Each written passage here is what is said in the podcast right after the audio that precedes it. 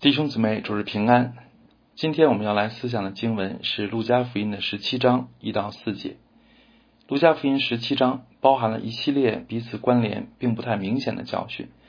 我们今天要来看的一到四节涉及两个主题：一是绊倒人的有祸了；二是总要饶恕人。那在分享之前，让我们先一同的祷告。亲爱的爸天父，祝我们仰望您，祝我们祈求您今天。依然的来保守我们在各处的聚会都能够平安，并且赐下圣灵运行在我们当中，开启我们的心，让我们向您的话语，向您自己完全的敞开。我们祈求您的灵亲自的指教，您的真理，使我们明白，并且赐下行道的能力，使我们能够活出我们所听到的，活出我们所相信的，在世人面前能够成为您美好的见证。主，我们仰望你，我们也盼望教会能够早日的聚在一起，盼望我们能够早日的进入大恒我们所买的地方。我们也盼望啊，众家庭教会都能够得着自由啊，早日的能够浮出水面。虽然这看来是难的，但是我们相信人不能的，在神凡事都能。主，我们仰望你，听我们的祷告，这样的祈求是奉主耶稣基督的名，阿门。好，我们来看今天的信息两个方面。首先，我们先看第一个方面啊，半岛人的有祸了。当我们看到“半岛人的有祸了”这句话，可能不少弟兄姊妹会感到紧张。我们可能会想，谁是半岛人的呢？我们是不是也会犯半岛人的罪呢？其实，“半岛人的”这个词在圣经中的使用，多数情况下是指向那些在教会里故意教导错谬。故意引诱人偏离真理的人，也就是假师傅和假先知这一类人。例如马太福音十三章四十一、四十二节说：“人子要差遣使者，把一切叫人跌倒的和作恶的，从他国里挑出来，丢在火炉里，在那里必要哀哭切齿了。”还有罗马书十六章十七节说：“弟兄们，那些离间你们、叫你们跌倒、背乎所学之道的人。”我劝你们要留意躲避他们。还有启示录二章的十四节说：“然而有几件事我要责备你，因为在你那里有人服从了巴兰的教训。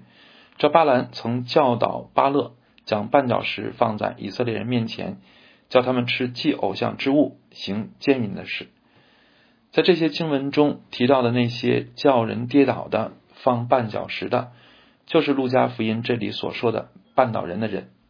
显然，这些人不是一般的信徒，也不是偶尔不小心误导了弟兄姊妹，而是在教会里专门做教导，有一定的影响力，并且是出于私欲，故意歪曲真理，引诱基督徒犯罪，就如同巴兰一样。所以，主在这里宣布的审判才是如此的严厉和可怕，因为主要是针对假师傅和假先知。马太福音十三章说，主要把他们丢在火炉里。而今天我们分享的经文也说，就是把磨石拴在这人的颈项上，丢在海里，还强如他把这小子里的一个绊倒了。意思是那些假先知、假教师将要受到的审判，比让他立刻沉到海里死了还要更加严重和可怕。因为这一节是特别针对假先知、假教师说的，所以一般的弟兄姊妹不用太害怕啊，自己的见证不好，或者偶尔说错话。误导了弟兄姊妹，就会受到严厉的审判。但是这不等于说这一节就和我们一般的弟兄姊妹没有关系，因为主说绊倒人的事是免不了的。使徒行传二十章，保罗在与以弗所的长老们告别时，也提醒他们：我知道我去之后，必有凶暴的豺狼进入你们中间，不爱惜羊群；就是你们中间，也必有人起来说悖谬的话，要引诱门徒跟从他们。此外，保罗还在提摩太前书、后书中多次提醒提摩太，也是提醒我们，这个世界上包括教会里是免不了有假师傅的，所以我们每个人都应当时常警醒，应当慎思明辨，应当留意躲避和拒绝假师傅和假道理。那么，我们如何防备假师傅和假道理呢？我在此简单的分享三点。第一是要小心虚伪的人，主耶稣说：“你们要防备假先知，他们到你们这里来，外面披着羊皮，里面却是残暴的狼。凭着他们的果子就可以认出他们来。荆棘上岂能摘葡萄呢？吉利里岂能摘无花果呢？”这里说的果子是什么意思呢？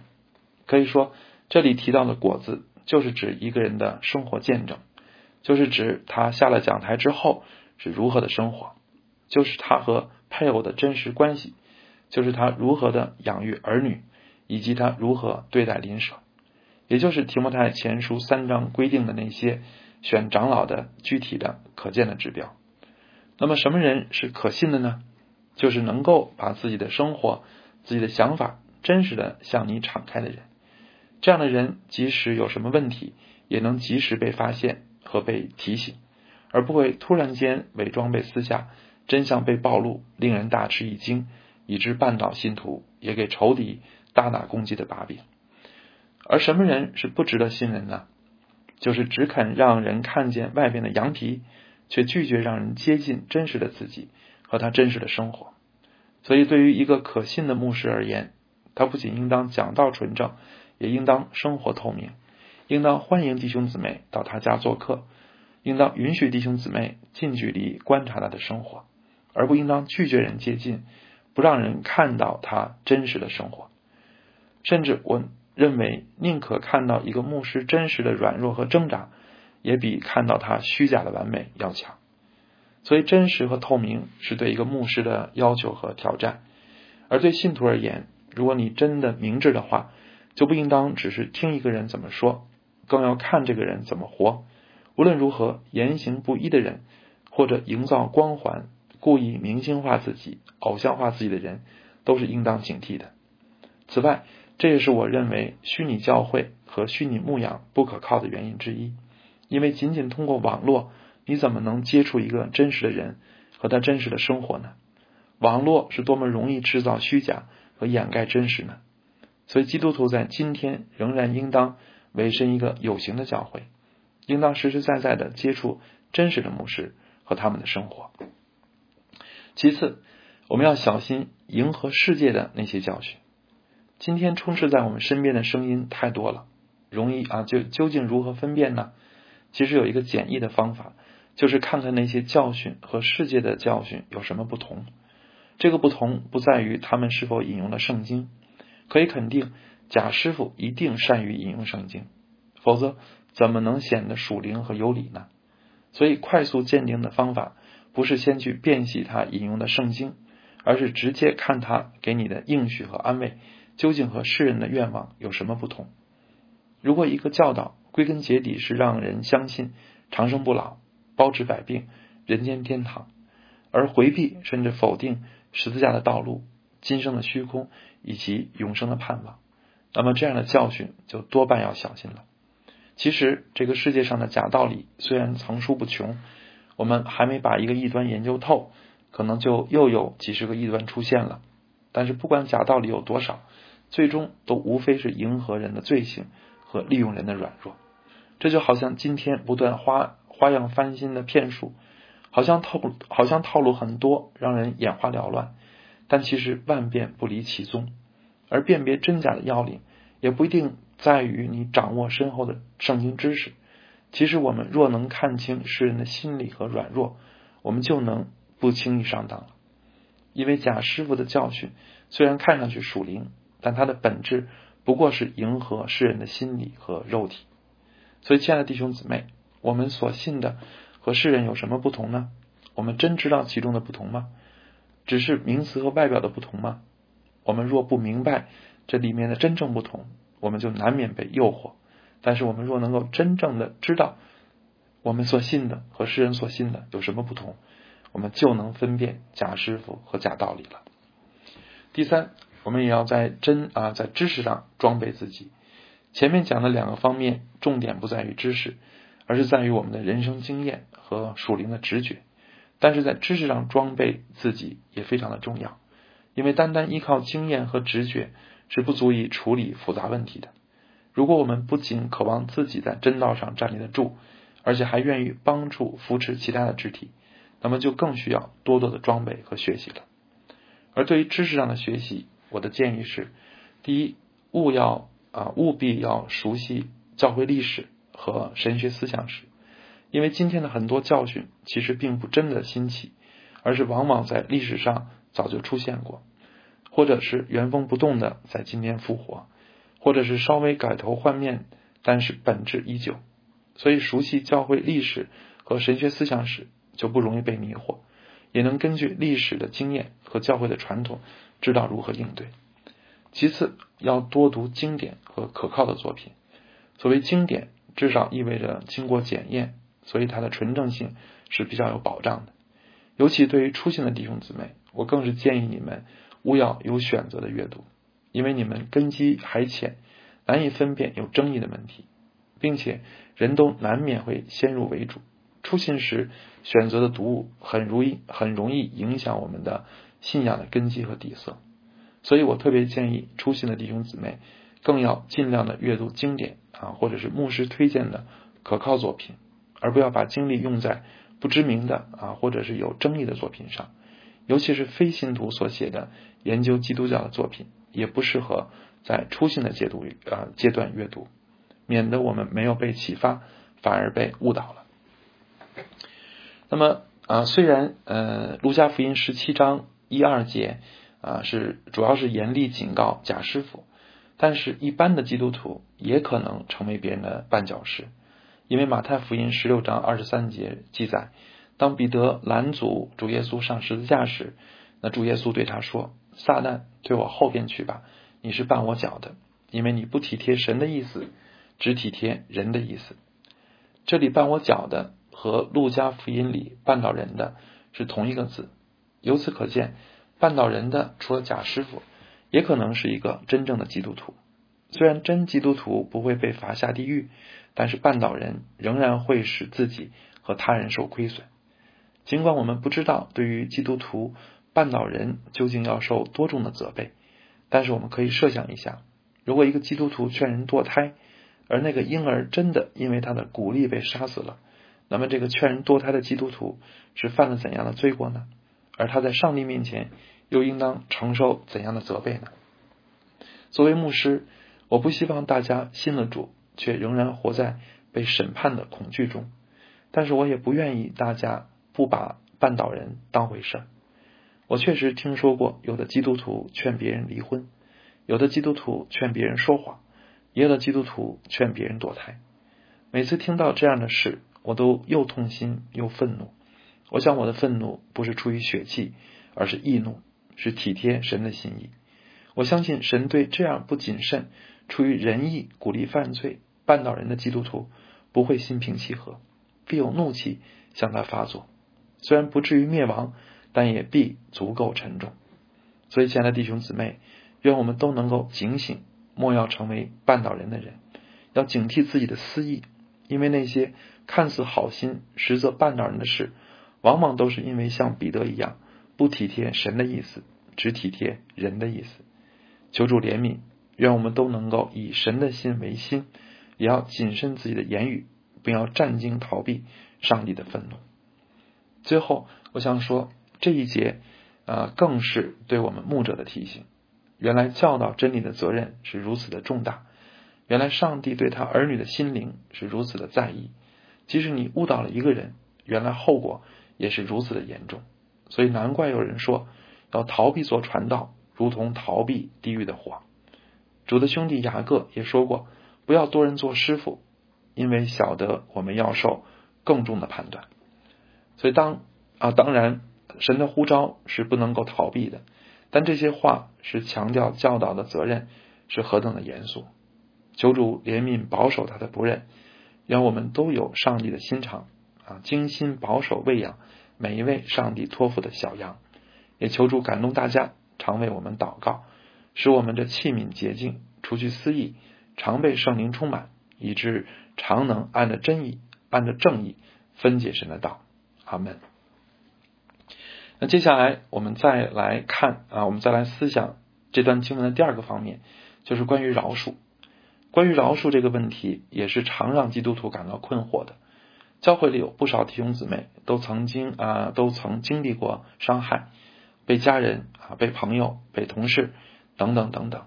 一想起那些伤害过我们的人，别说饶恕，就是想不恨他们，可能都难。而且，如果那些伤害过我们的人至今还毫无悔意，难道也应该饶恕他们吗？对此，我想从两个方面来解释。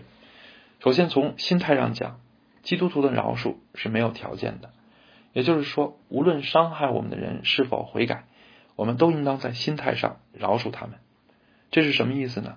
意思就是盼望伤害我们的人悔改，而不愿意他们刚硬到底，也不愿意他们啊，也不愿报复他们。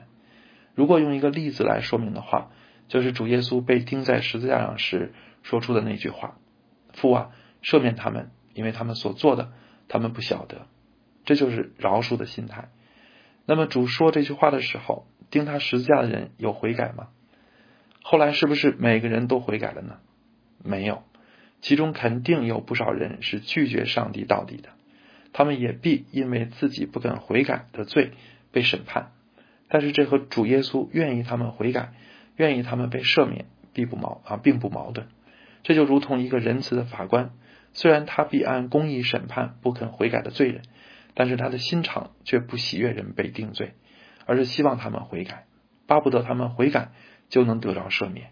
这就是以西结先知告诉我们的。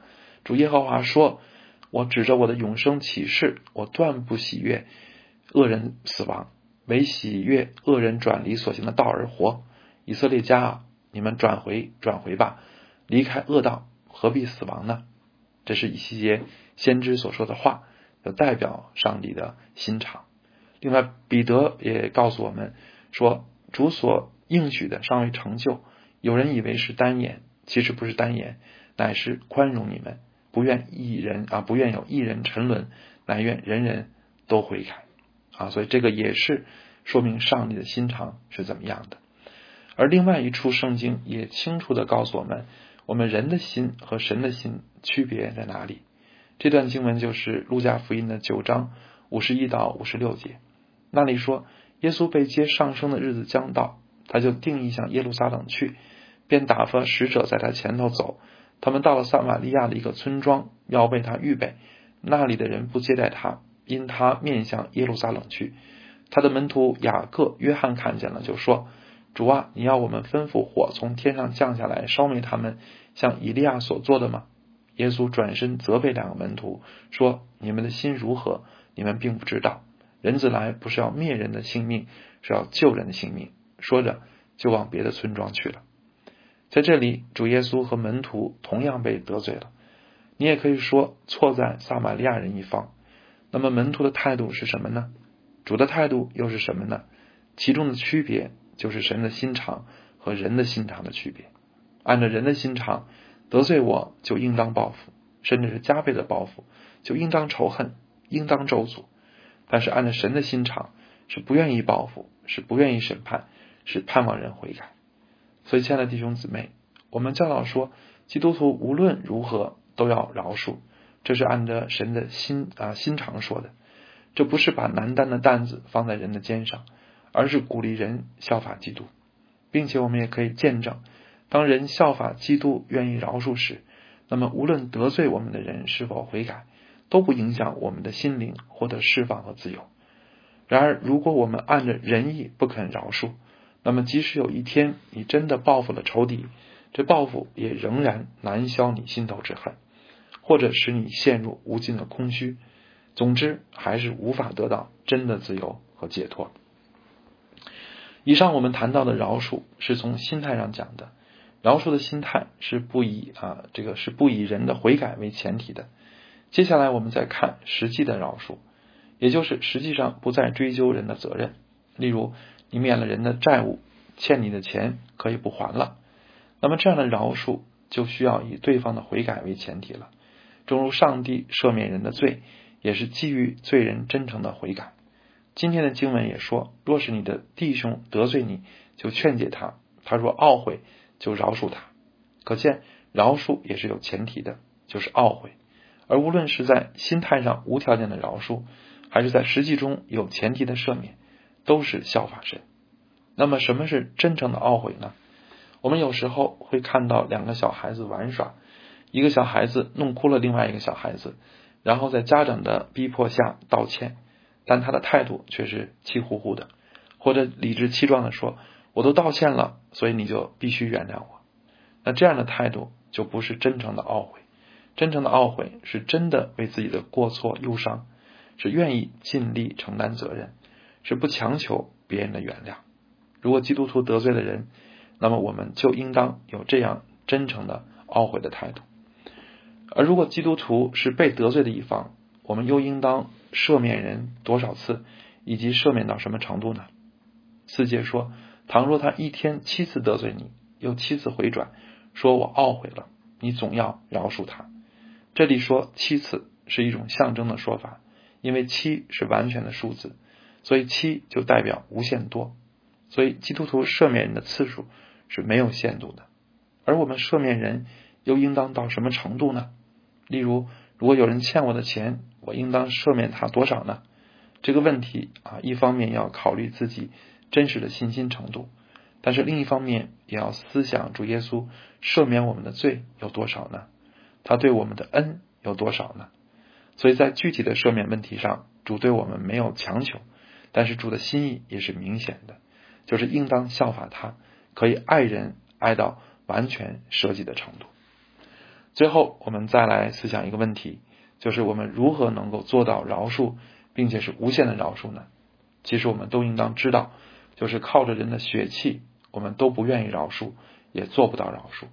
唯有我们的生命从里面变得更像基督，我们才能饶恕。所以饶恕不是我们做出来的，而是在我们里，而是在我们越来越认识基督，越来越体验到他的爱，越来越像他的时候，才能越来越明白，也才能越来越活得出来。祈求天父上帝帮助我们越来越像他那独生的爱子，我们的主耶稣基督。阿门。